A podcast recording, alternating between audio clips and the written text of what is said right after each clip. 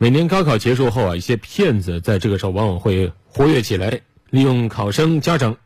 着急的心理进行一些非法的诈骗活动。那昨天上午，武汉市公安局对外发布了高考以后考生家长需要注意的五类骗局。详情来听湖北台记者罗一鹏、通讯员冯威的报道。公安部门提醒大家注意的五类骗局中，第一类是虚假招生信息诈骗。骗子在网上发布可以拿到内部指标或者交钱可以直接上大学本科的消息。家长为了孩子能上好大学，交纳高额录取费。等考生毕业拿到毕业证书后，发现根本不是普通高等教育的本科，而是成人教育证书或者跟班学习文凭证明。武汉市公安局反电信网络诈骗中心民警杨雅迪：网络教育、成人教育、自学考试虽然是高等教育的办学形式，但比起普通高等教育，入学门槛较低，骗子常常在这个问题上打擦边球，以非全日制本科教育冒充全日制本科教育。考生和家长拿到录取通知书后，一定要通过官方渠道进行录取信息比照验证，对办学的类型进行确认。第二类诈骗是山寨查分钓鱼网站。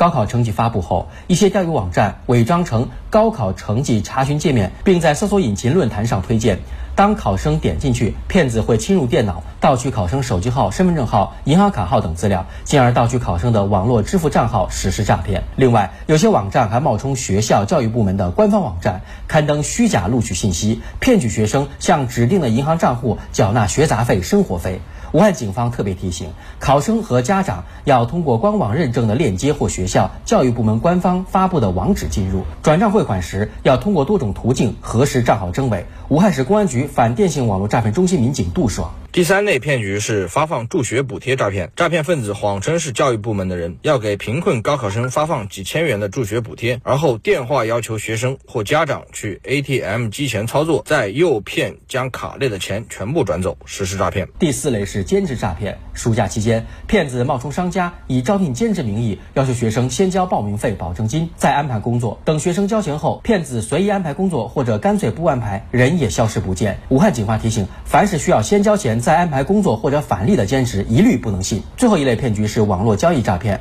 高考结束后，部分考生会为即将到来的大学生活选购数码产品，骗子打出低价二手等诱人信息，随后骗子又以缴纳定金、保证金等理由，要求考生转账汇款才能购买。转账后，骗子就从网上消失了。武汉警方提醒，商品价格明显低于市场价格的，要小心谨慎，购买之前多和家长沟通，以免上当受骗。